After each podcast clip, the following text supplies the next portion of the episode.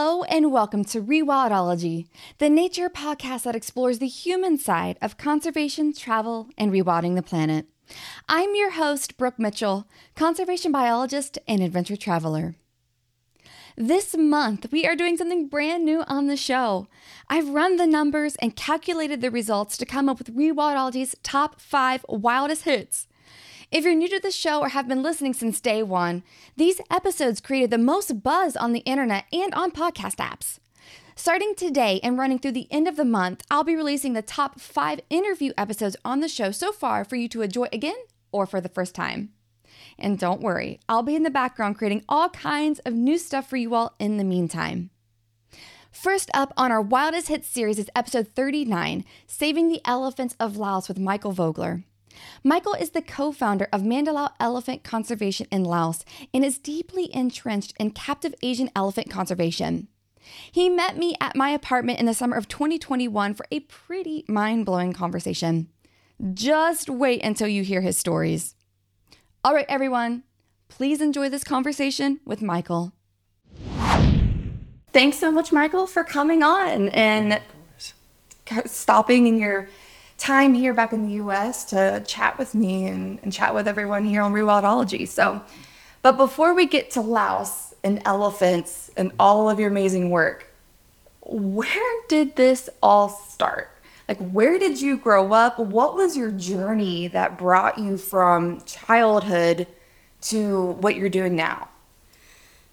It's a very good question. I'm not sure I can really like point to like many specific events that kind of instilled this love of nature and wildlife. But I grew up in Indian Hills, Colorado. So just up the road from here and you know, grew up with horses and miniature donkeys and goats and dogs and, you know, pet birds and always had, was surrounded with animals. So I think that was part of what instilled, you know, just the love of animals in my life. And also, you noticed the deer and the elk and occasional mountain lion and bear that would come through. We were kind of living up you know, in that part of the mountains where you see wildlife pretty frequently.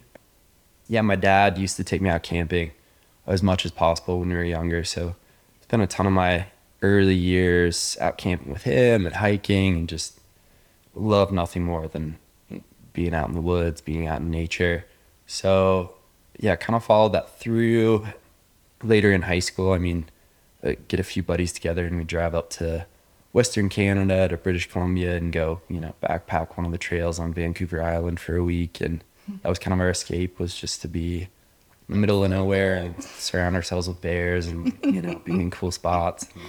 Um, I'm not sure if I'm allowed to say this, but smoke a bunch of weed. Oh, well, you can totally say that. You can say whatever you want on this podcast. Back, back in the day in high school, British Columbia was like the place to go. the, the, the pot mecca. So we'd get up there and cross the border and just be stoned and hike around these gorgeous forests. It sounds like every 17 year old's dream. It was perfect. um, yeah, so always kind of a passion. And uh, went to school up in Steamboat Springs, mm. uh, Colorado Mountain College, for an associate's degree in outdoor education, which is basically the coolest degree ever. It's just like rock climbing and mountaineering and canyoneering. I didn't even know it was a thing. It's epic. yeah, it's for people who want to get into kind of like teaching that kind of stuff. So under some of the organizations, um, the big ones that take young kids out, students, uh, like Outward Bound, those type programs. So I did a year that. My grades weren't particularly good in high school. It was pretty hard not to get straight A's, you know, taking classes like that in Steamboat so I was able to get a scholarship to go up to Portland State for my bachelor's in environmental sciences. And it was kind of just through connections up there. I got an internship. I guess it would have been my junior year, like the summer off to go work with the Orangutan Foundation in southern Borneo. And that was kind of my first real exposure to like on the ground like conservation project. And they had a pretty broad scope, whether it was working directly with the orangutans themselves, one that ones that had been displaced through palm oil plantations or ones that were ex-captive in the illegal wildlife trade or you know displaced by forest fires whatever it might be so they had that section but also kind of sustainable community-based farming plots so they teach villagers like living around the edges of these parks how to compost how to basically get away from slash and burn agriculture. Um, so they stopped chopping down trees. They'd stop selling their land to palm oil corporations and actually be able to live like a sustainable life off the land without degrading it. So that was cool to see kind of full circle because there's a lot of steps in conservation. It's not just telling people, hey, you can't go into this forest and chop down a tree or you can't, you know, go and poach an animal because they don't have livelihoods. That's what they depend on. So a lot of the work they did was focused on community based development, which was pretty intriguing. So went back to school, finished my degree, and got kind of a joint opportunity. And tell me if I'm rambling on. No, oh my gosh, please don't stop. Keep going. Um, yeah, kind of a joint opportunity between a Denver based nonprofit called the Global Livingston Institute. Um, and they've been bringing uh, students and community leaders down to Uganda and Rwanda for well over 10 years now. Um, one of my close friends started it. Uh, so it was kind of an opportunity with them and the Mountain Gorilla organization. So we kind of partnered together and spent a good amount of time there, about a year in between the DRC, Rwanda, and Uganda. Uh, and really, that was just based on community-based development work. Mm-hmm. So that was working with it's the the Batwa people. It's actually the only indigenous group of people in kind of Central Africa. Oh wow, really? Yeah, and one of the most displaced groups. I mean, a lot of people talk about the the genocide in Rwanda and the DRC between the Hutus and the Tutsis, and they were fighting, but the Batwa were they were fighting all both the Hutus and the Tutsis were fighting the the Batwa. So they're the most like displaced, like disenfranchised group of people living in the country, and they were the ones that were still in Volcanoes National Park or Virunga National Park, where the gorillas are. They were the last ones that were hunter gatherers. That when they really started implementing strict rules that no one was allowed in the park, they kicked all of them out. Which, you know, in order to protect the gorillas, they had to do it And there just was not enough space left for, for humans and elephants to kind of coexist within that area. But they didn't give them the tools to succeed in life after kicking them out. So mm. they had no education, really no even basic skills for farming, no real sense of, you know, clean water systems. I mean, they, they were used to living off the jungle. So uh, the Batwa are basically living around the fringes of all of the national parks in Uganda as well, um, around Bwindi, uh, basically all the areas that they still have mountain gorillas. And a lot of our work was farming based, it was building small schoolhouses, it was delivering basic medical care and treatment, and trying to raise it to a standard where they could actually survive. I mean, I would love to say it was more than that. I would love to say thrive, but you know, with our limited resources and what we had available, it was more just giving them the opportunity to at least exist somewhat comfortably. Mm. Um, maybe not by most Western standards, it wouldn't be a comfortable life, but uh, certainly a step up from from where they were. So trying to assimilate them into normal Rwandan culture. So I didn't get to work hands on with gorillas. That's a pretty specific field. I got to see them a, a few times. That's awesome. Hiking up into the park. Uh, Take some treks. I took some treks. Yeah, and that was uh, that was a very eye opening experience to say the least. It uh, some pretty traumatic things that I had to uh, had to see and had to. Do you, want to share any of those?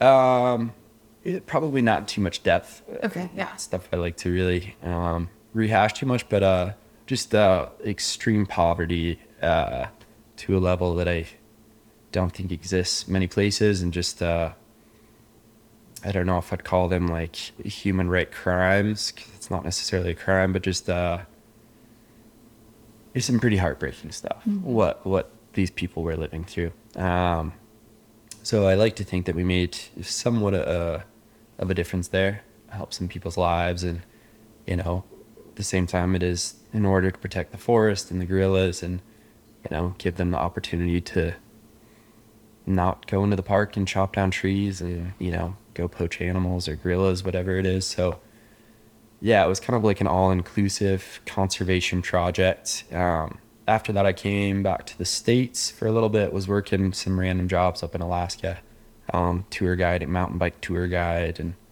just kind of random stuff and I had fallen in love with Southeast Asia after uh, working with the Orangutan Foundation and traveled around for a few months. And yeah, I went to Laos and I fell in love with the place. I mean, Southeast Asia has been like a tourist hotspot destination for about decades and decades. So, you know, Thailand, Vietnam, Cambodia to some extent, they're all very well traveled. It's not a, you know, and it's changed the culture in those countries, I think, pretty significantly. There's a lot more Western influence, a lot more of the travel experience is catered towards Western comforts. It's not a, you know, you go to Thailand and I feel like oftentimes you meet one of the locals and they're smiling at you because they know it's good for your econ- their economy. They know mm-hmm. it's money's coming in. Whereas I think Laos has remained off that beaten path for travelers, and the smiles are still ge- still genuine. They're still like, "Oh my god, you want to come and see our country?" They're like so excited to Amazing. to to meet like a foreigner who's you know they want to talk, they want to like. So it's it, it still remained like still kind of has its core essence, you know, its traditional like styles. Um, and yeah, I saw some, went to an elephant sanctuary there, and it was just awful.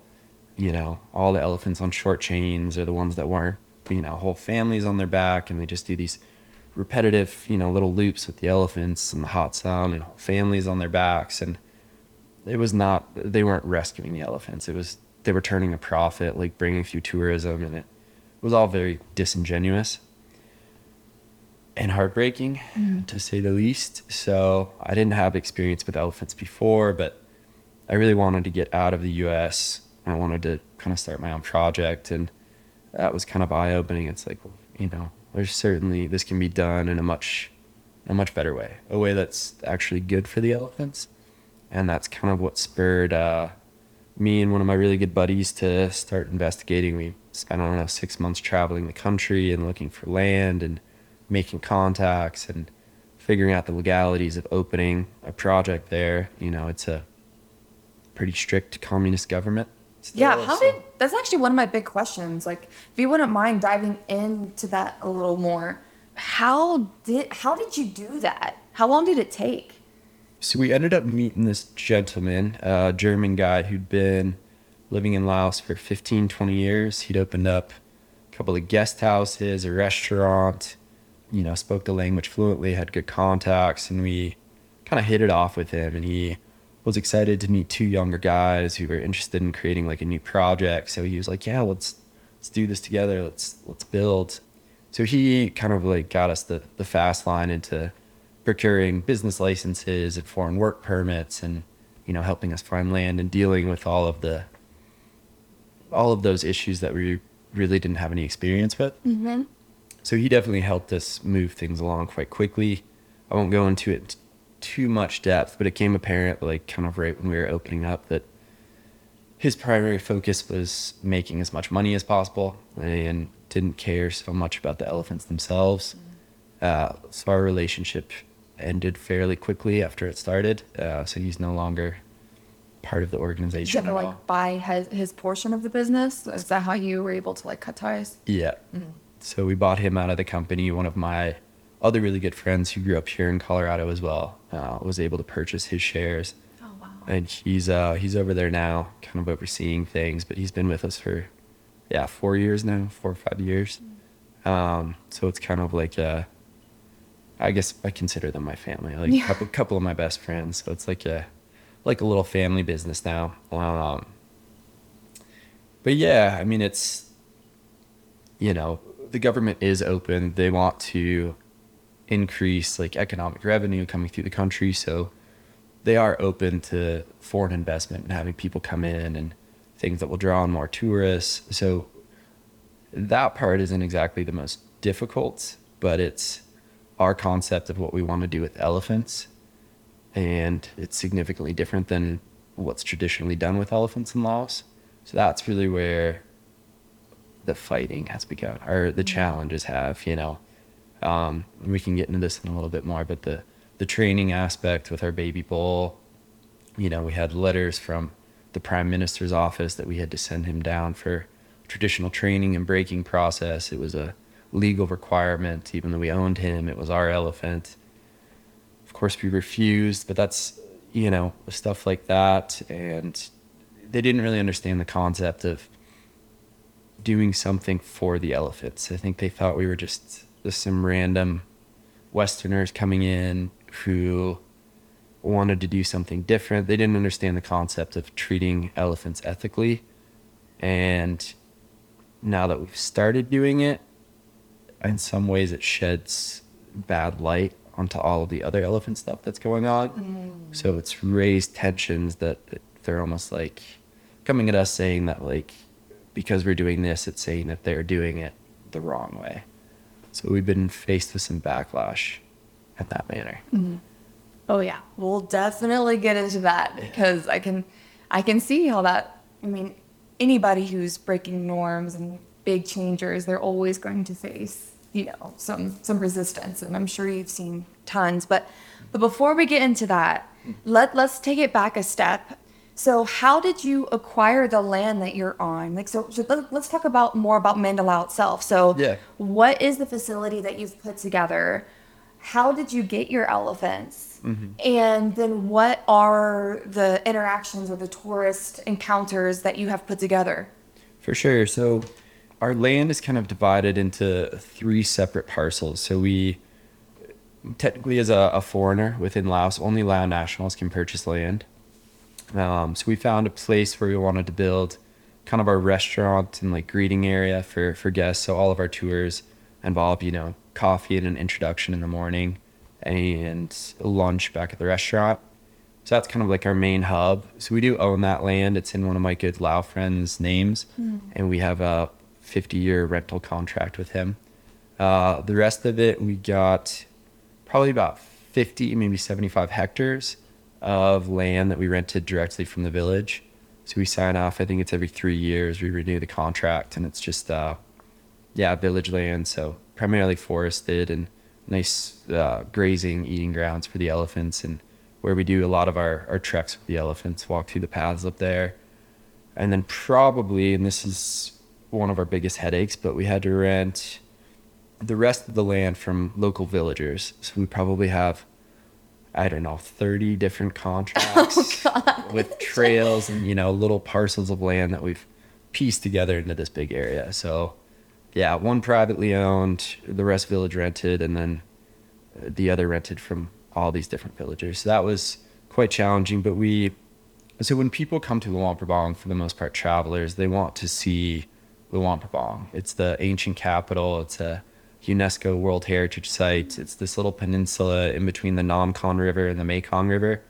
And it's this French colonial architecture mixed with I'm going to forget the exact number, 13 or something, uh, ancient Buddhist temples. Oh my gosh, this sounds amazing. Yeah, super mountainous. Like it's, it's gorgeous and it's just got a, it's really own unique vibe and, and style to it. So it's, uh, the main tourist destination in Laos. And most people that come to Laos, they really just fly up from Thailand. They'll fly directly to Luang Prabang.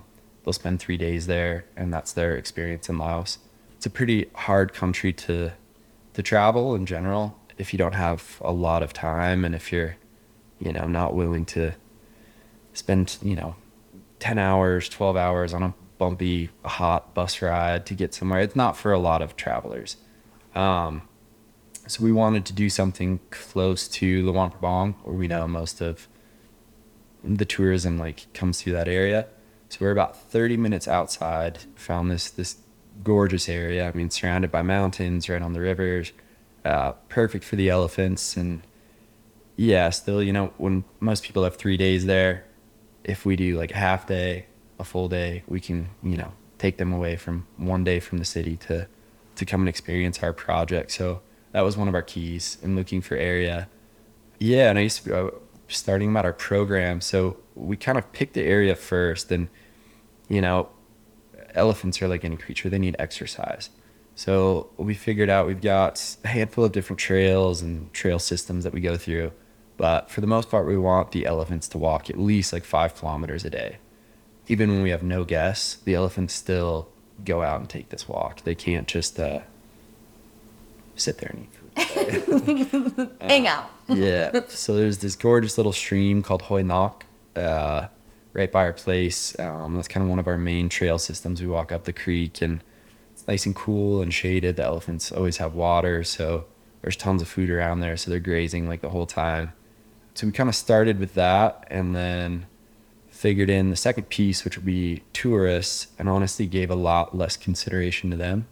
Wanted it to be for the elephants first, like a place where they were comfortable, um, you know, plenty of food, nice habitat, just let them tear down trees and be elephants, eat bamboo, and basically would just let the guests walk behind the elephants. Yeah, we have some special boots that we provide because it gets pretty muddy. There's plenty of leeches and bugs and mosquitoes and stuff out there, but it's uh yeah, it's a jungle trek, so it's not a you know, it's not too steep or anything, but uh it's you have to be the right person for it. Um, you have to be ready to go out into the jungle and get muddy and get some mosquitoes on you and you know be in the elephant's habitat. So yeah, we do we do half day tours, which is you know pick you up in town. Our guides will, and yeah, about a thirty minute uh, van ride out to the property. Uh, our guides will kind of they're all just absolutely amazing, all all from Lao, and you know I've been working with elephants for countless years, know tons about it, know tons about the area. Give you kind of an introduction on the drive out, and our our elephant master who helped us found it, Prasop Tiprasert. He started the Thai Elephant Conservation Center in Oh, wow. 1989, which was the year they the Thailand outlawed the use of elephants for logging. So there was a huge influx of captive elephants with no work, nothing to do. So the government actually propositioned Prasop to build a facility uh, to build a new industry for elephants that were now Wow. out of work. And that was kind of the basis for elephant tourism as we see it today within Southeast Asia.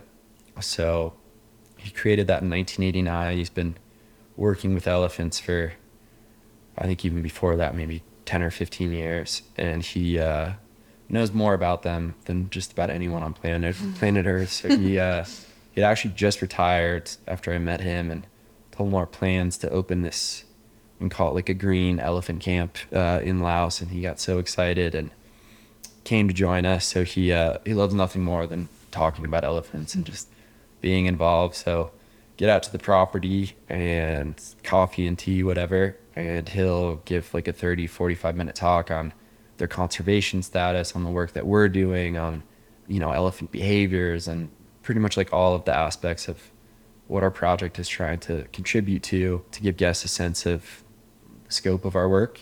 And then uh, cross the river so our restaurants on one side of the mekong and then the elephants are all on the opposite side. So cross the river with baskets of bananas and do a meet and greet. We keep the groups really small um, maximum is six people always with two elephants. They don't like to be alone. Um, we don't want to overwhelm the elephants we want it to be a personal experience for the guests as well. So yeah that first interaction is you know and the elephants know it. They're used to the routine. So when they're coming down they know there's two baskets of bananas just waiting for us They're- they come trotting down the trail full speed. They're they're ready for their morning treats. Um, yeah and then after that it's just uh, following them through the jungle. I think our half day yeah is about three kilometers round trip. And come back and have lunch at the restaurant say goodbyes to the elephants with another basket of bananas maybe do some swimming uh, in the river. Well if the elephants want to we don't let the guests go in with the elephants or participate in the bathing process. We just let the elephants really you know it's their decision if they want to go in and splash around. Yeah and then the full day heads out another about four kilometers and we do like a local lao style lunch out in the jungle so it's just a more extended period with the elephants. Yeah it's it's really simple. It's basically just meet the elephants and and let them walk and it's it's been pretty amazing to see how the elephants have shown their appreciation after you know spending i, I guess this would segue into the next one is uh, the original five elephants we got all came directly from the logging industry uh, which is slowly dying in laos technically it's illegal as of like two years ago but it people still do it. Illegal. exactly. Um, so, yeah, we went down to one of the logging camps, spoke with the owners, and were able to get uh, four adult females and one six month old baby boy. Um, him and his mother came together. So they were pretty skeptical at the start, but uh, yeah, convinced them it was a good place. Um, so we brought the elephants up, and you know they were very, very different animals. They're, you know, used to being controlled with force, hooks and hammers. They're used to, to hard work. They're used to, you know, really no medical attention. They're used to, you know, lack of food, lack lack of water. So when they came to us, it was like this kind of paradise. But they were all terrified. You know, I couldn't even really approach one of the elephants. Mm-hmm. They'd you know, get scared. If you, you know, move a hand quickly, you could see their eyes just close. You could tell they'd been abused. And it took some time, but not too long. But within, you know, a couple of months, they were just completely different creatures, just so relaxed. I mean, an elephant, you can tell by kind of like their their body movements, just flapping ears, their tails swinging back and forth. You can tell when they're relaxed and like comfortable. And they'd start approaching you and it was just a completely different atmosphere. So they, you could tell they appreciated the the change in their lifestyle and coming to us. And now they're just spoiled rotten. little baskets of bananas. Mm, yeah. Uh, so yeah, I mean that's kind of uh, how we started, and then um, as we started getting more, so we're primarily funded through the tourists that we bring out to the property. We never do like loops with the elephants. Uh, it's just one group of elephants will go out with one group of people for the day, and then they're done. We're not like doing circles. We have a very limited number of people that we bring out every day.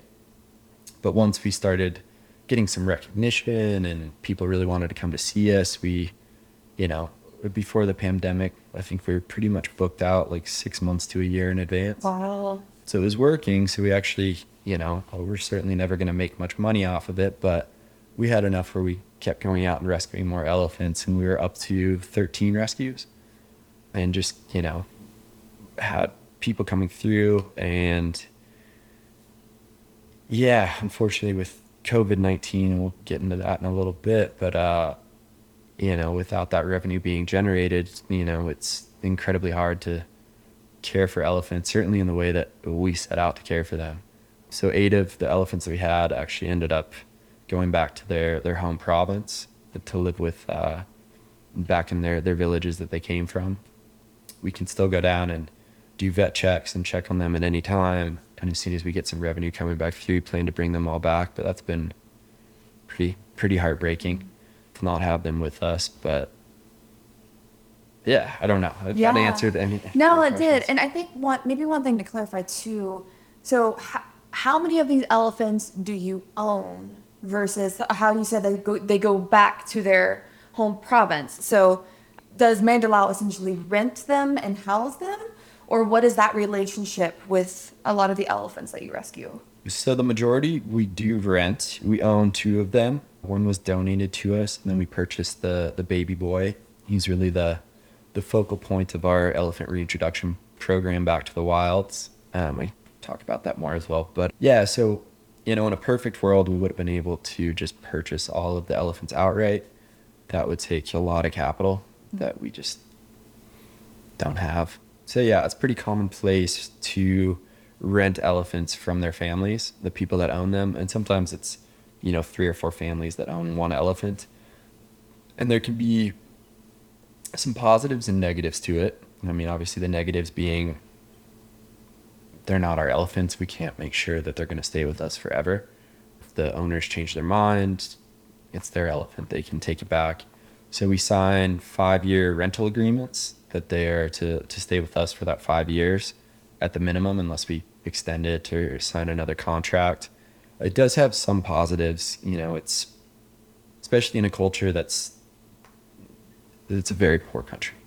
So you know, when you own an elephant, if we were to just buy it, say it's $30,000 for a female, most likely they probably are not going to make the best decisions with that money. And even if they live in, you know, a little village, have, you know, really no other sources of income, you could very well see them just going out and buying a brand new truck mm-hmm. with that $30,000. or buying another elephant and propagating the cycle of the captive elephant trade, which we also don't want to do. And you know, they might not even have gas to put in the truck. So we pay on average it's around $800 per month rent for the elephants. And it actually works out pretty well for the families because you know, that's enough to send their kids to school, it's enough to work on their farms, it's enough to, you know, do basic upkeep on their house, you know, put food on the table. So it's kind of a sustainable set money for them going into the future where yeah, I worry that they would yeah, buy another elephant or buy a truck um, if we just gave like the full amount at once. So yeah, uh, you know, certainly the ones that we're going to reintroduce back to the wild, we're going to have to purchase because I don't think uh, any of the owners would be too happy if we just, just, just let them go. Go through a whole rewilding project. Just so you know, in about a couple years, your elephant is going to be wild. FYI. So that's a challenge we'll we'll come to here in the future. Uh, but yeah, one was donated to us by Planting Peace, a nonprofit based out of the states here, and she is absolutely darling. Maycom, she's one of one of my favorites. I know I'm not supposed to have favorites, but they they all have their individual personalities. Some of them are kind of butthead. The other ones are really sweet. Some are just kind of antisocial and quiet. Some are, you know, just always in your face, just you know, wanting attention or wanting treats, just, you know, a little bit overbearing.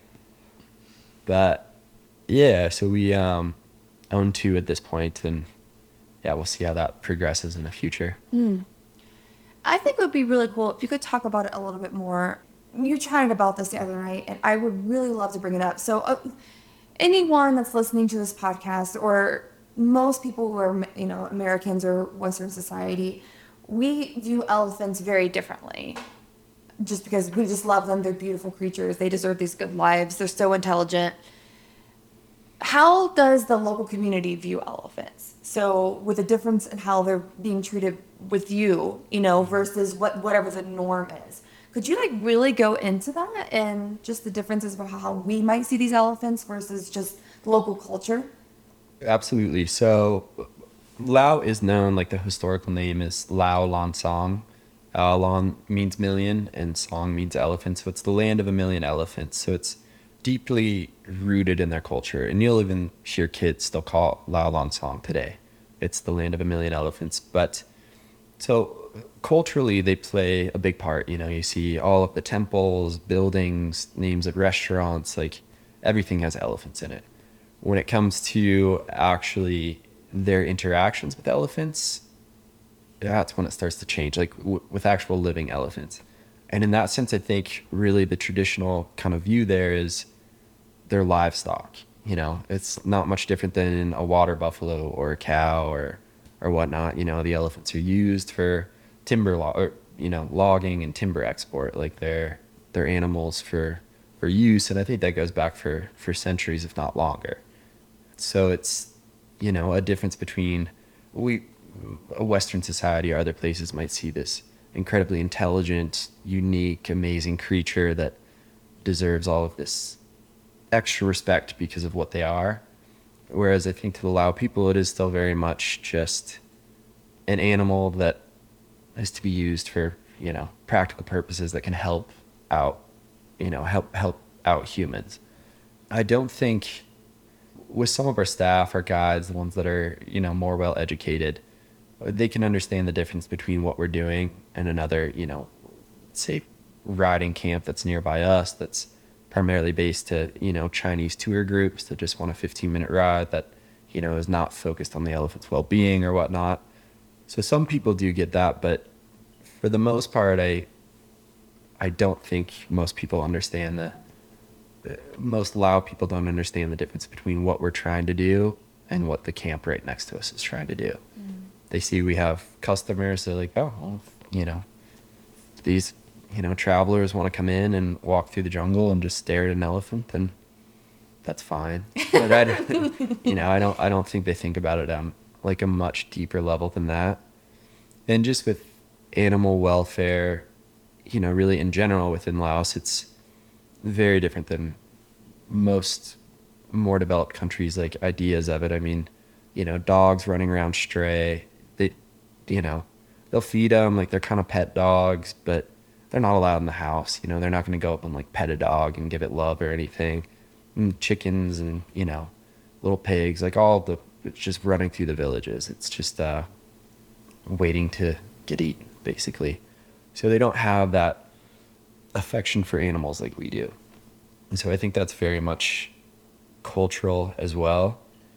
Um, and I think it but also like ties into just the training process with the elephants and what we've had to battle with our baby elephant because he's been raised on positive reinforcement, but you know they're seeing it as no, we're the livestock department and this animal is the same as a water buffalo mm-hmm. and it's meant to be used to benefit humans and it needs to be trained in this manner. Yeah, so it's there's a respect for elephants there. People certainly have.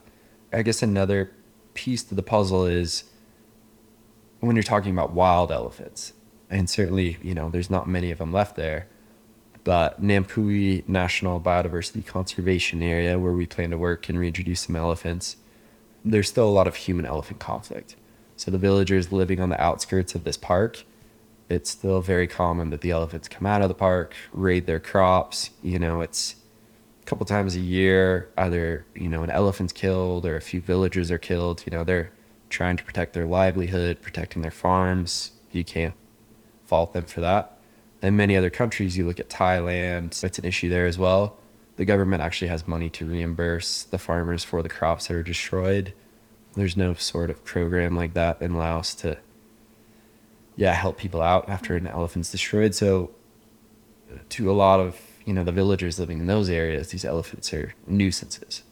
You know, they want them gone. They'd be just as happy if you know all the wild population just disappeared. So yeah, there's a big difference between captive and wild, and yeah, I mean, I would say uh, in captivity, they're still pretty rare in captivity. I mean, yeah, they say 500 to 1,000 elephants left in Laos, and that's both wild and captive. I think there's probably about 300 captive, probably less than 200 wild. Mm. Um, from all the people I've talked to, like the best estimates. But a lot of people, especially if you grow up, you know, in the Luang Prabang or Vientiane, like one of the big cities, a lot of these people have never seen an elephant before, like an actual live elephant.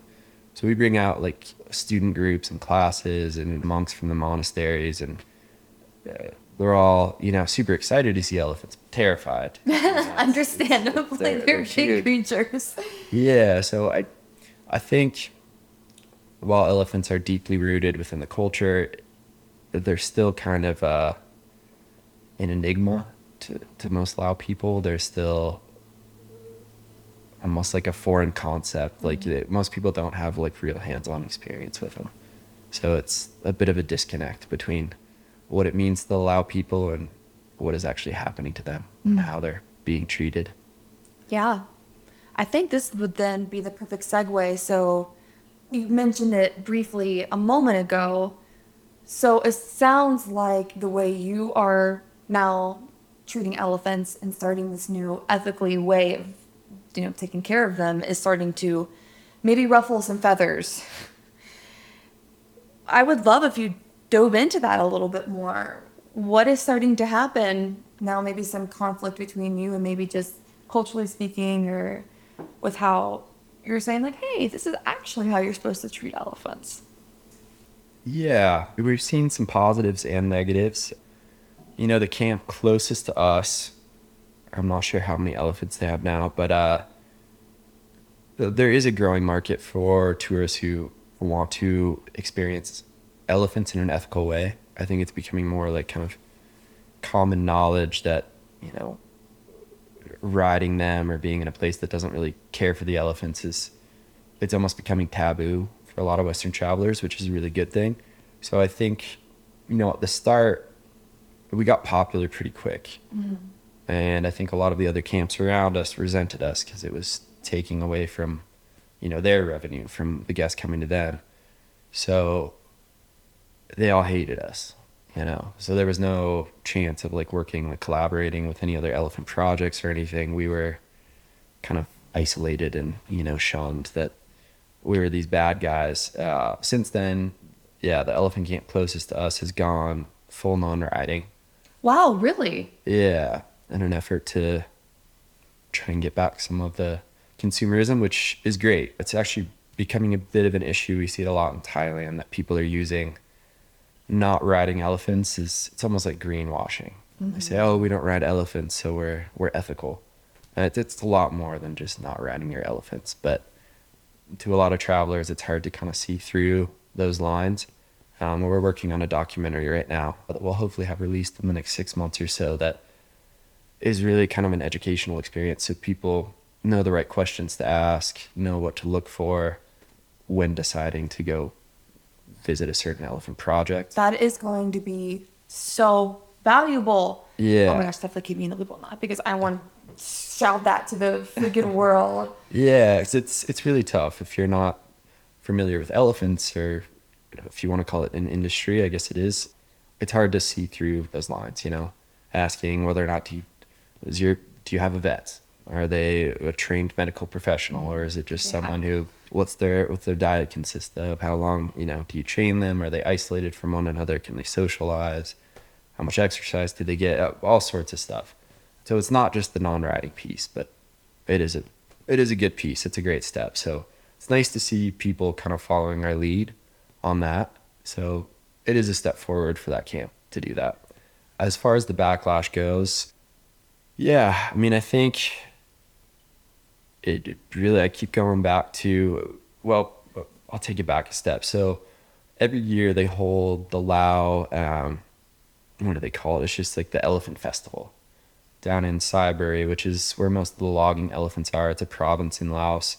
And, you know, traditionally it's meant to explain to the Lao people the importance of elephants within culture, talk about, you know, their endangered status. But in more recent years, it's really just become like an auction house for, you know, the Chinese people coming in who want to buy these elephants illegally and bring them across the border. But yeah, so technically the elephants, even if you own them, they're still property of the Lao government. They're mm-hmm. still they still own Laos still owns them. So this elephant festival is a horrible, horrible place. um, I hope this doesn't get spread to anyone like in Lao or the Lao government because I'd get in a lot of trouble for saying that. But you know, they pack in all of these elephants, you know, 100, 150 to the small fairgrounds area. No trees, burning hot sun. There's piles of trash. All the elephants on short chains. They do short rides. They do uh, a show with fireworks and stuff, and it's awful. So they have always wanted us to send our elephants down to this festival to participate, which we've never wanted to do. Yeah, it's the exact opposite of you know what we think elephants should be doing. So you know that's created a lot of backlash from the government itself. Like why won't you put this is a, a lao national pride thing. This is what we're the lao country wants to do to help showcase elephants. And we're like no it's just it's not, not our thing. So we've had to pay a lot of money not to send our elephants and not like under the table bribes or anything but you know the government will come up with a different answer and they're going to be like oh well if you won't send us you know six elephants then we have to find them somewhere else and you have to pay for all of their transport for them to live there for a week so you know five or ten thousand dollars we'll have to hand them the money. And who knows if they really even do find other elephants to replace ours, or if they just pocket the money. But yeah, so and that's really a big thing with the training of our baby because they there aren't too many baby elephants left in Laos. There hasn't been too much captive breeding, so they want him to go down. And the baby elephants you see there, they're spinning hula hoops on their trunks. They're you know standing up. They're doing like what is that like a curtsy when you like mm. bow down they're doing these tricks right and they're all dressed up but so they have been adamant they want him to get the traditional training so he can do all of those tricks. And go down there for it. And you know we got letters from yeah prime minister's office from all of these people you know big red government stamps signatures. He was even stolen from us at one point. Got him back like two days later. It was the worst. Him and his mother were taken from us in the middle of the night, and he was on his way to go get traditionally trained. And also found out later that his current owner at that time had a deal set in place with someone who was going to be bringing him across the border to China, and he was going to be worth upwards of like three hundred thousand dollars. We got him back, uh, fortunately enough, and just through a bunch of red tape, you know, we brought in our own trainers. Like I've been training him for five years, and we were able to to move past that. But that's most of the backlash has come from the government and just like our not being willing to cooperate with their sense of what we should be doing with our elephants. So it's not so much them fighting us and saying, "Oh no, you can't just have your project and you know walk with the elephants and let the elephants be elephants." Like they're fine with that. It's more just us not conforming towards what they want to see us do with the elephants mm-hmm. outside of our project. And so it's created some challenges. I bet. And one of the other challenges that you mentioned, and you've you've brought it up a couple small times, but I really would love for you to go into it further. China. I always feel like China is just always in these conversations for some reason. Well, there's reasons, but talk about that a little bit more. Why does China want these elephants? And what is that doing for you on the possibility of purchasing any of these elephants and you keeping them? So, like, how is all of this full circle and what this issue is now? Yeah, certainly. So once an elephant crosses into China, uh, they're primarily used for, I mean, they're entertainment purposes. So they're either going to circuses, they're going to amusement parks, they're going to kind of roadside, just tourist attractions for rides, uh, some drive-through safari parks. But uh, in general, the idea is you want that elephant to be. Another reason they wanted to train our baby is so he can do tricks. And you know, babies are worth more because you know, if you look at an asset, an elephant might live 60 years kept in relatively like good condition within captivity. You get more profit if it's if it's young.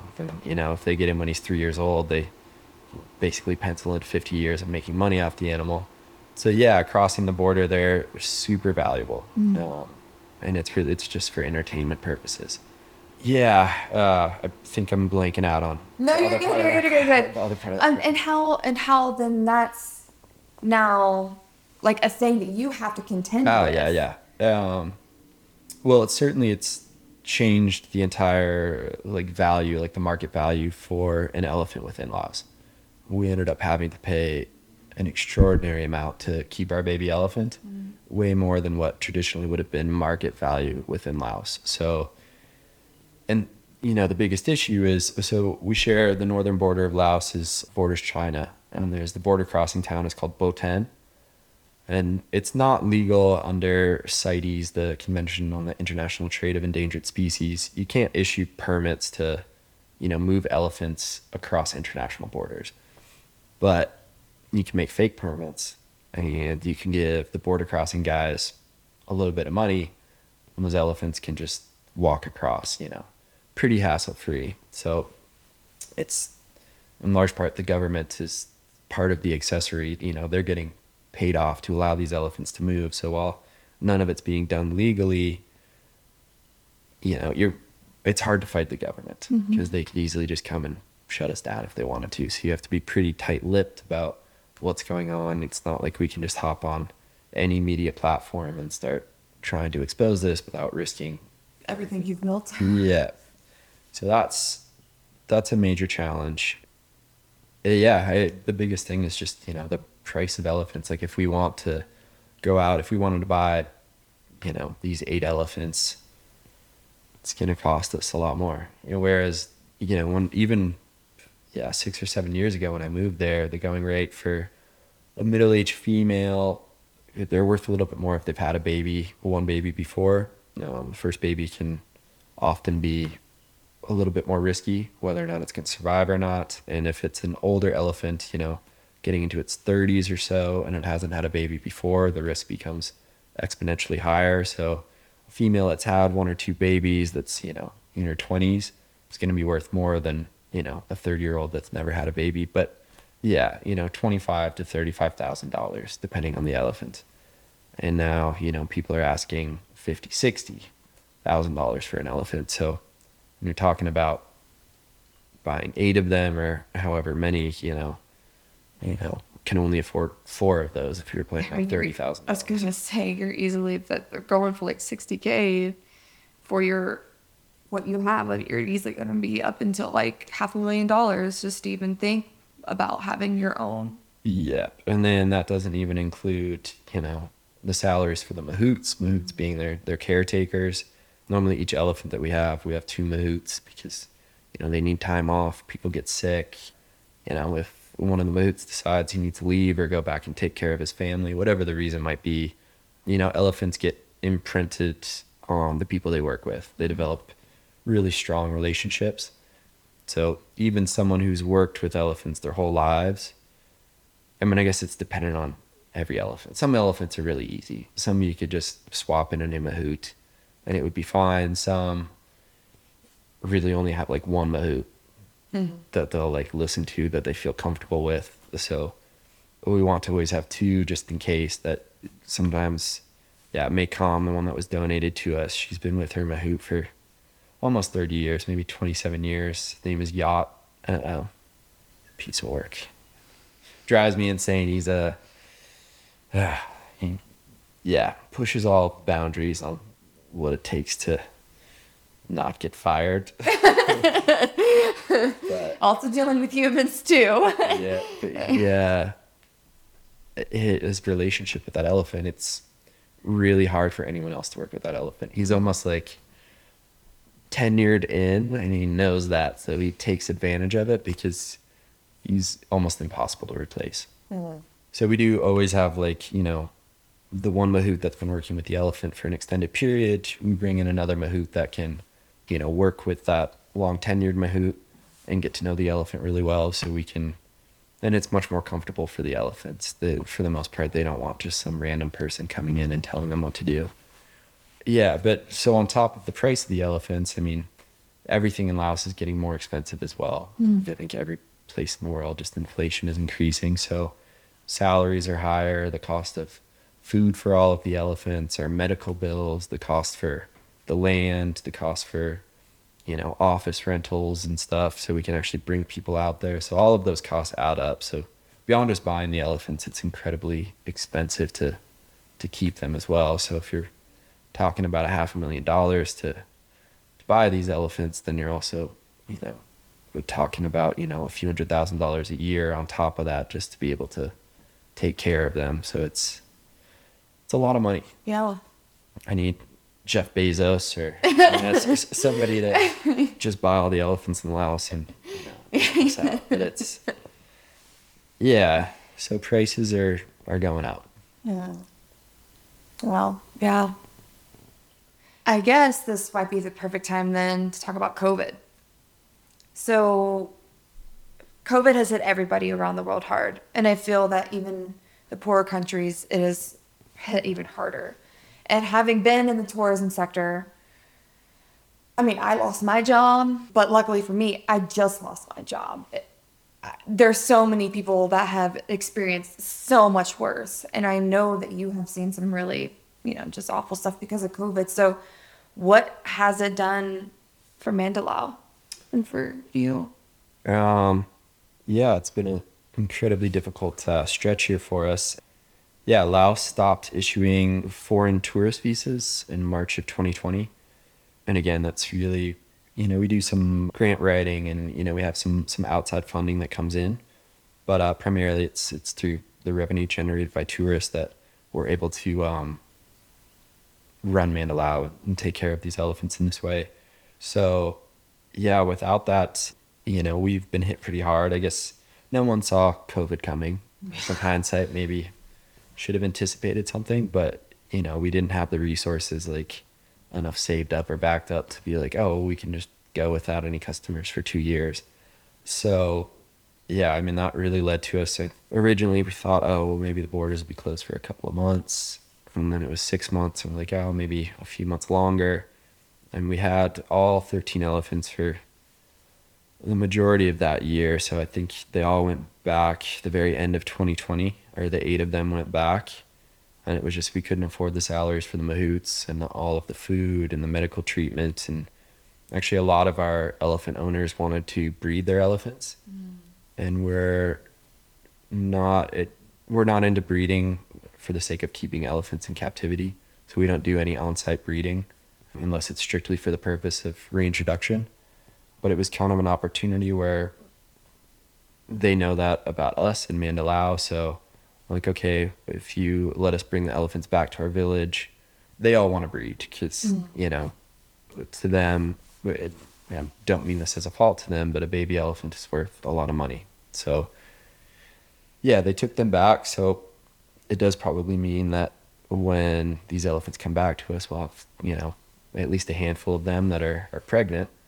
Uh, And then we'll open up the whole conversation of how we can purchase those baby elephants so we can use them for reintroduction. But yeah, we've seen there's six elephant camps around the Luang and they're all Lao owned. And they have been hit the absolute hardest. Um, so we started with our Denver-based nonprofit, everyone that we work with, the Lao Elephant Initiative, to create a Feed the Elephants campaign.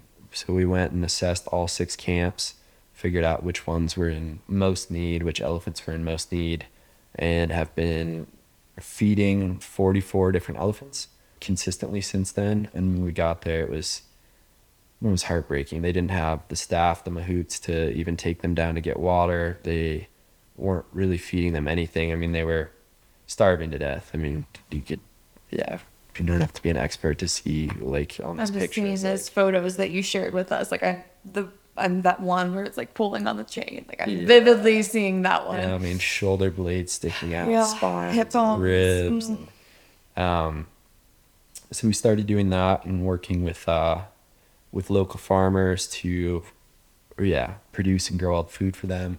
And we've seen some pretty significant changes, and those elephants are actually looking a lot better than we were. We're paying for mahout salaries to actually look after them, but you know, who knows how long this is going to last for? It's uh, yeah, La, supposedly Thailand's going to open up its borders in October, regardless of the risk to vaccinated travelers. I would hope that Laos would follow suit, like close after that. But Laos is still in lockdown. It's even hard to travel from province to province Wow. right now. So we don't really know. And even if the borders were to just magically reopen, how long is it going to be before, you know, the numbers of tourists start coming back and that actually, you know, makes up the difference and can actually get back to a point where we were pre-pandemic. So right now we're struggling to raise the funds to, you know, not only take care of our elephants, but you know, support the camps around us and not support the camps. I, you know, we would never uh, directly just hand one of the camp owners money or anything.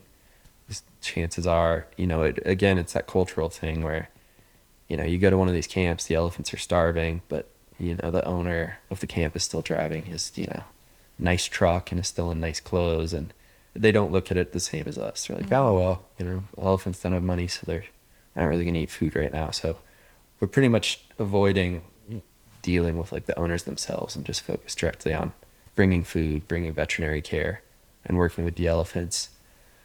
So yeah, it's been it's been really challenging, and our, you know, our really our main goal. And I think we'll get into this in a bit, but the ecotourism project, bringing people to see wild elephants and be part of our elephant reintroduction program, has been totally put on halt because of this as well. I mean, it's hard to travel in between provinces. It's uh, a lot of the government offices have been opened and closed and opened and closed, depending on like the restrictions that are in place from time to time. So, yeah, everything's kind of just stalled. All of our forward momentum has just been put on pause, and now it's just kind of become survival mode. So, so right now the main way that you're keeping your doors open is like through grants and donations and stuff. Yeah. And if anyone listening would have something to give, what is the best way? So you said that there's a Denver nonprofit. Is that the best way to give through, or directly to Mandalao, or how? What's Uh, the best way? Um, we have a few different ways. Yeah, the Lao Elephant Initiative is our nonprofit based out of here in Denver. They also do other projects as well, not specifically just for Mandalao and our Feed the Elephants campaign. So if anyone was to decide to make a contribution to them, you need to just kind of specify that you would want the money to go to Mandalao and Feed the Elephants campaign. Otherwise, it might get dispersed in, in different areas. But if it is specified, then yeah, and comes directly to, to our project. We do also have uh, GoFundMe just on our website, mandalaotours.com, that we're raising funds on. I know GoFundMe is not exactly the best. They do take, believe it's like 3%, which is a major bummer. But it's uh, having all of our bank accounts in Laos, it's can be pretty challenging for people to make, you know, even if it's a $5 donation, whatever, to transfer that all the way overseas. So we decided to use that as our platform. So those are probably the two best. And then uh, the Katie Adamson Conservation Fund, they just launched a fundraising campaign for us as well and Feed the Elephants. So if you go to their website, they're also a nonprofit. Any of those donations will come directly back to us as well. Yeah. Everyone listening, you know Dave. Dave of KCF. And if you haven't, go listen to episode two because he is the bomb. Um, awesome. Yeah, he's the one that hosted the fundraiser the other day for, and all proceeds from the fundraiser went directly to you. So, Yep. and yeah, it was a very moving fundraiser. So hopefully the people there were like, yes, let me help Michael. For sure. Yeah, and I, I mean, also just on top of that, I realize after you know I just said we have no idea when the borders are really going to open and things are going to get back to normal. But you know, if people want to contribute, come out and see us. Come up like tourism plays a huge role in conservation and what we're able to do. And sometimes people think, well, the concept of sustainable travel doesn't really make sense. You know, you're hopping in a plane, all those carbon emissions, all of the waste, all of your food, like you know, it just seems like that's not sustainable. But really, projects like ours and many others around the world, they're fully based off the revenue generated through tourism. So pick the lesser of two evils, but some carbon emissions versus showing a government that we need to protect these animals. They're actually valuable. And I hate to think about elephants and money like together, you know. Uh, it's, I guess it's more of a Western concept, but like the intrinsic value within just protecting an animal should just be inherent, but it's not in most places in the world. You know, they need to see the cash value, and that's what tourism does. So, you know, these without it, the animals suffer. So, yeah, when things open back up, like please come see us. Yes. Like, come, come. Oh, we're out with the coming. We're coming. Between, I already have another Nepal trip that I need to go do to go see red pandas and snow leopards. Nice. And then go to Kathmandu, and then we'll just hop on over. There you go.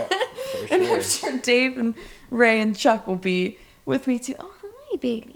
Oh, hi. Do you like being a part of the conversation too? She's loving this right now. Yes, you are. Yes, you are. You have anything to add? Yeah, do you want to say anything? Do you approve? Oh, yeah. Yeah. She's like, I'm just going to sleep and enjoy. I'm putting her to sleep. It's not, it's not entertaining. No, if, if she was really bored, she'd be in the back room. She's totally enjoying all of this right now. Okay. But yeah, but when it comes to tourism, that's why I'm such a big advocate for it, and why that's the, when I made my big career shift to uh, sustainable conservation travel is because it is one of the only industries in the world that puts direct dollar value on alive and thriving wildlife and nature. Yeah. There are very few, I mean, if any, other sectors or industries that directly place value on nature and wildlife. Mm-hmm. Because it is about money. I mean it really truly is. It is about money. That is the way the world works. And as much as we wish it was all about butterflies and rainbows and roses and just good feelings that's not the way the world works. It is about money. And so to take advantage of that and put it to our use ecotourism giving people this amazing experience that then supports these elephants and then shows a whole entire country that you can do it different. You can do it sustainably. You can do it where these elephants have a good life. And this is how we will show you how it's done and maybe even start a movement in the process with a lot of hard things along the way there's nothing easy about anything that i just said but For sure, for sure. But no, you're absolutely right. yeah, it's it's one of the like key cogs in the puzzle. I mean, it's a main piece towards certainly, you know, I mean, not just with you know captive. I, I think you're talking about just the broader scope of conservation, not just with animals in captivity, but you know, conservation of wild species as well. And that's uh, kind of our next big big step is really going to be to put Let's go into that. yeah. So we're, um, yeah, Nam Poui National Biodiversity Conservation Area. Uh, no national parks in Laos. They just have it's a really long name for some reason. um, but yeah, they still have about 80 wild elephants there. We've been working with WWF Laos. They've been there for in the park for 12 years, maybe. Yeah, and just this core zone of the park that we have mapped out, and it's it's gorgeous, uh, beautiful. The Nampoon River comes through, massive old growth trees, perfect elephant habitats. I mean, uh, bears, leopards, clouded leopards, uh, white-handed gibbon, gibbons, uh, like all, yeah, all sorts of wildlife that you you don't see much of in Laos anymore. It's one of the, the few like main pockets that's left, but it's uh you know, it's a protected area, but it's not really protected. Without the WWF Laos being there, there'd be really like no protection at all. But they don't even have the resources to be able to fully protect the area. They've got two patrol teams that go out. They have their camera traps and stuff, but it's it's not nearly enough. How big is this area? It's just over a hundred thousand hectares, square hectares. And they have two patrol teams. yeah. so they And this isn't savannah. This isn't flat, open grasslands, right? no, no, it's mostly yeah, steep mountains and thick forest. Wow. Uh, so yeah, the goal would be to get some sort of a concession or a right from the government to set up our own patrol teams, like yeah, work with the WWF Laos, since they have a lot more experience there than we do. But you know, we've identified a few different salt licks the elephants come to most every night. You know, build big viewing platforms above because you don't want to be on the ground when you know some wild elephants come walking through the jungle. So where we can safely observe the elephants without you know uh, uh, distracting them as well. You know, we don't want to interfere with their kind of like normal behaviors. Um, guests could go out with uh, the patrol teams and set up and check wildlife camera traps, measure and you know monitor tracks and like different animal signs that they see along the way, and build like an eco lodge there, so people could spend you know a few nights within the park in this gorgeous area and you know really show the government well okay you know there's there's money to be made here. Like you could go through and you could chop down those trees or you know and then that's that. And then it's just you know a grassy field after that for a few hundred years till the trees grow back or you could build it into something sustainable that is good for the country's image that you know attracts more tourists that you know it's but still it's hard to without actually putting that into place and showing them it's a hard thing to convince them that it's real and true. So we have a few hurdles to get past before we can you know get to that point but i i'm really confident that once we do they will see the the upside of it mm-hmm. and be more supportive in the future and you know hopefully we can do it in, in other parks within laos and yeah that'd be where we did the elephant reintroduction too so that's it's a long-term process you know it's not as simple as you know kicking the elephants in the butt and saying, Good luck. be free. Uh, you know, it's a it's a few years before the elephants are truly like acclimated towards wildlife. So you'd still have kind of that aspect of, you know, the goal would not just be our you know first three or four elephants to reintroduce, but it'd be kind of like a constant stream of of elephants coming in, captive elephants that we rehabilitate and put back in. So guests could also participate, like you know, with the elephants that are in that rehabilitation program and see the wo- work that we're doing on that front and yeah, the park itself actually shares its whole western border with Thailand. There's three national parks on the Thai side and a no hunting zone. Actually, the no hunting zone is more well protected than Laos's national protected areas. Wow.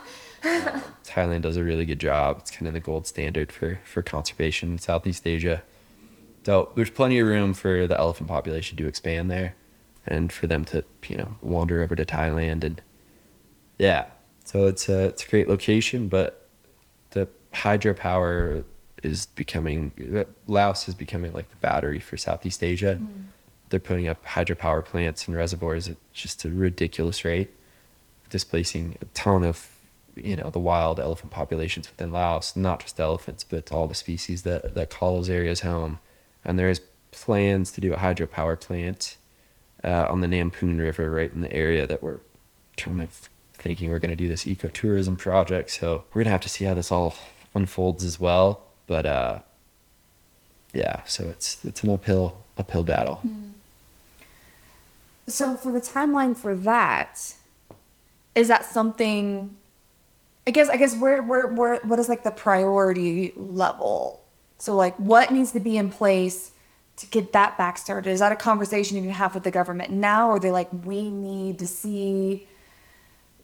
How, I guess how is that going? Because obviously, us being you know conservationists, wildlife biologists, that is the ultimate goal. Like mm-hmm. that, getting wild elephants in their natural habitat, being elephants, and then also having a whole almost like a you know game drive wildlife drive experience based around that. Like that is so cool taking like the you know safari model and being able to put it as a sustainable income in that in area. That's freaking awesome.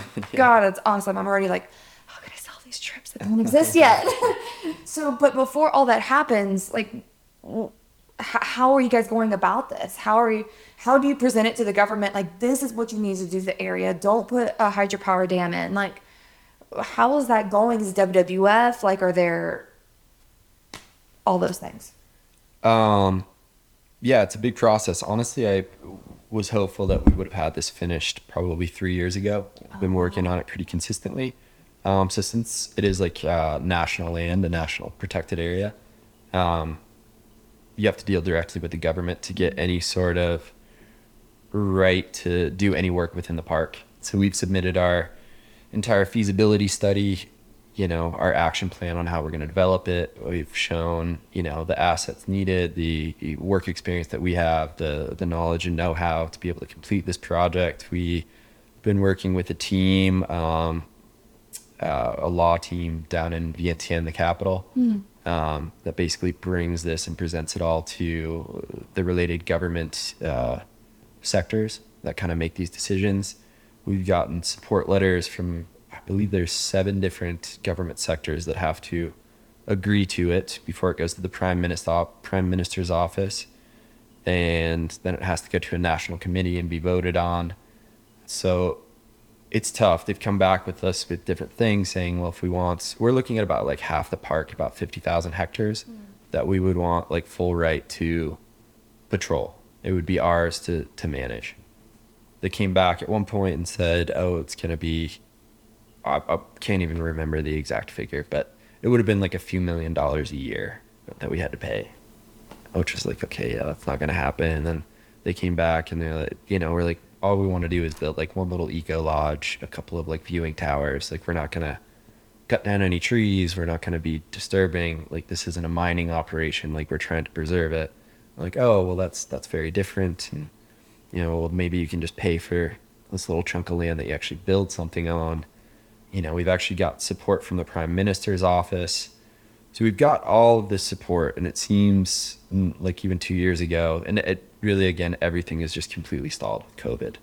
So the past year and a half, it's just been kind of like dead in the water, like no progress at all. Before that, I felt like we were really starting to get somewhere. And then, you know, everything just kept kind of dragging on and dragging on. And it's in the Sayaboury province where they hold the Elephant Festival, where most of our elephants are from, where we've kind of battled the government with not conforming to sending our elephants there, not conforming to send our baby elephant for training. So I think we're getting a lot of pushback from the province level government, and it is a very like strong province within the country. I think the governor is giving some like pushing back towards like the prime minister's office. I'm not exactly sure, but it's been kind of stalled and hasn't really gone anywhere. And then we also heard about this hydropower project, which I'm sure they have a lot more money to invest. And it's right in the same area we're looking at. So I think there's a few moving pieces. So if you had asked me three or four years ago, I would have said this would have already been created and operational. Uh, So it's hard for me to give a timeline. We would like to get it done as soon as we possibly can, but it's uh, yeah. I would hope in the next year or two we'll have. We'll have. So there's like this um this concept of tourism just doesn't exist in Laos, like having an eco lodge in a protected area where tourists come to see wildlife. Does that exist at all? Um. Wait. Uh, A little bit. yeah, there's down south. There's a place called the Kingfisher Lodge that I'm gonna forget the name of the protected area that surrounds it, but it used to be like kind of a haven for bird watchers, and that was like inside. Kingfisher. that was kind of inside the boundaries of the park. Uh, I'm not sure when that opened up. 15 years ago, it was just down there. Yeah, last year they chopped on all of the forest around it, so now it's just this random little lodge in a giant field. So that project didn't go very far. That was kind of a swing and a miss, but and I'm not I, I don't know the specifics behind what really really happened there. But um yeah, and then up in uh Nam Et-Phou Louey National Protected Area on the border of Vietnam, they do a night safari uh, where they float down the river through the park and you get to see some wildlife. Never actually done it myself, and they do have like some guest accommodations out there. No elephants, unfortunately, but in general, that's it. I mean, there's small little pockets of like uh, like zip lines and stuff in you know in areas that are you know still natural so it does but not to the extent that we're talking about mm. building it and not really for the preservation of species so it would be on kind of a different level than we've seen in Laos so far Because I can see how that might be one of the reasons why you're running into so many issues. It's like, we've not seen this model before. Is it going to bring us this much money when we know hydropower is going to bring us this direct revenue? for sure for sure I can see that being a big issue. now yeah so i think there's there's a few factors that have kind of yeah fallen into place but yeah i think some pushback from the the local government there even though we have support from like the central level government and hydropower and money and yeah i think there's a lot of different pieces in place that are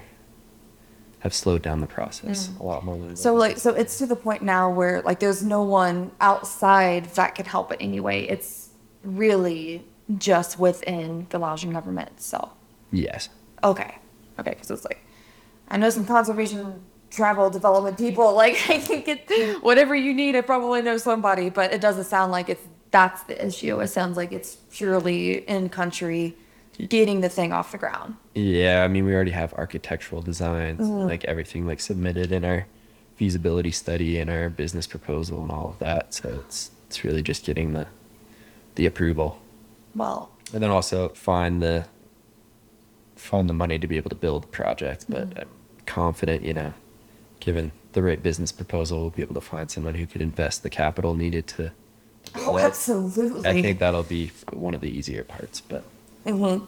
Yeah. So we'll see. I daydream at the place all the time. It's like it's a little paradise. It's incredible. Well, when that's built, I'm gonna be there. I want to be some of the first guests. For sure. That would be incredible. That would be incredible. Dang, dude, you have like such a crazy story. Um, and all of this stuff that you've done. So, how long have you been there? How long have the Mandalao been around? And We opened up in 2016. So I guess I probably moved there. Maybe it was 20, 2015 that I moved there full time. wow. and then off and on for a year kind of before that. Uh, like i said we spent months like toured the whole country like really tried to find learn as much about it as possible and figure out the best possible place for us. Also one where we could see ourselves living. Or you know That's a good point. it's a very rural country. I don't know what you know yeah 26 or whenever i originally moved there that i was quite prepared to just do straight village life for the next you know foreseeable future in my life. So luang prabang kind of also we realized just the tourist flow through there. Um, and also it's just a great place to live. So kind of did a little bit of a balancing act in between there. Um, yeah so off and on in 2015 and then full-time in 2016 So, what would you say? I, I love asking this question to pretty much anyone that comes on.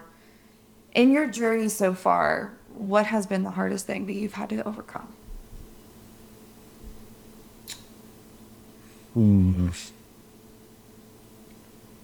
Uh,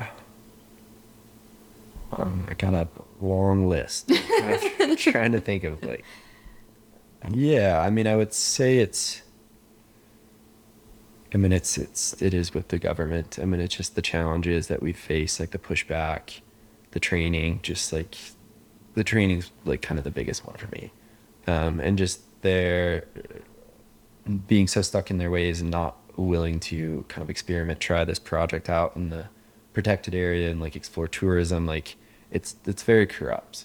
So, Mm. you know, just the it, seemed like when I we originally like kind of came up with these ideas, let's do this. I was down with the WWF all the time, exploring the part, mapping mapping out like uh, the core zone boundaries. Like it's like, yeah, let's do this. We we have this locked up. This is a great idea, and then just getting completely just like stonewalled by the government. And there's so many communist government. There's huge government. There's so many different agencies and so many different levels and like to try and like get through all of that red tape and you know you might get 20 different pieces of paper stamped and signed by government officials and then you move to the next level and then they don't agree and then those 20 are worth you know worthless and then you have to restart again. So just trying to uh to get support from the government to like move forward on this kind of stuff has been mentally really stressful and challenging.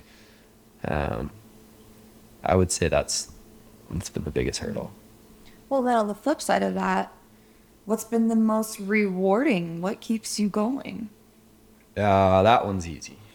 Yeah, like I mentioned a little bit earlier, but you know, when we originally brought up those five elephants, and it's true for all of the elephants that have come to us that are kind of shells of that they were shells of what they are today, and just seeing, you know, these scared animals that have lived these horrible lives coming and just turning into completely different creatures and just you know opening up and becoming social with one another and you know being around people and into the water and playing. We've got this Meitu she's I we don't know exactly with all of our elephants how old they are. It's kind of like a guesstimate but she's probably in her 50s late 40s and she gets down to the river and she plays like she's a two-year-old baby. Oh. Slaps her truck rolls around and floats downstream and it's like actually behavior you don't normally see in adult elephants but it's like she never had a childhood to experience that and be an elephant so she's getting to live out her childhood fantasies as mm-hmm. like an adult. So the, it's so rewarding to see these elephants like actually enjoy life and appreciate their surroundings and be happy and, and live the lives that they deserve. Mm-hmm. So that's what that's what keeps me going for sure. It's beautiful. What is a message that you would like to share? A piece of advice or just a if there's one thing that you wanted somebody to take away from this conversation, what would that be? Very good question. Uh, you know, I guess kind of simply put, certainly when looking at animals in captivity, and this doesn't just have to be for for elephants; it can be even for your your little kitten right here. um, She perked up. She's she listening did. to you. um, you know, we as humans have altered the face of this planet so significantly. And this could also go for, for wild animals as well. But, you know, animals didn't choose to be put into this position. No elephants chose to be in captivity. It's humans that put them into this position. You know, it's you that decided to get a kitten. and you know really with that becomes the responsibility on our part to treat them the way that they deserve and give them the best possible you know it's not all these animals i guess kittens are a little bit different or cats you know she could probably survive on her own in the wild but you know most of our elephants they rely on humans to survive Because that's all they've ever known, right? yeah. So it's, you know, just looking at your life and everything around us, you know, it's, we did this to the animals and it's our obligation to, to do the right thing and take care of them in the right way. It's gorgeous. Beautiful. It's awesome. So, what is the best way for um, somebody? I know we we mentioned it a little bit ago, but if somebody wants to support you or contact you or reach out to you, what is the best way for someone to go about that? Yeah. If you'd like to reach out to me personally, I'm not sure if you put like, uh, I'm showing notes and stuff. Yeah. yeah. So you have my email, right? Mm-hmm. That's probably the easiest way. Email or phone number, although I'll be back in Laos in about a month or so, so my phone number here won't work, but, uh, I'll send you my WhatsApp number as well. Okay. Great. Uh, I'll put those in the show notes.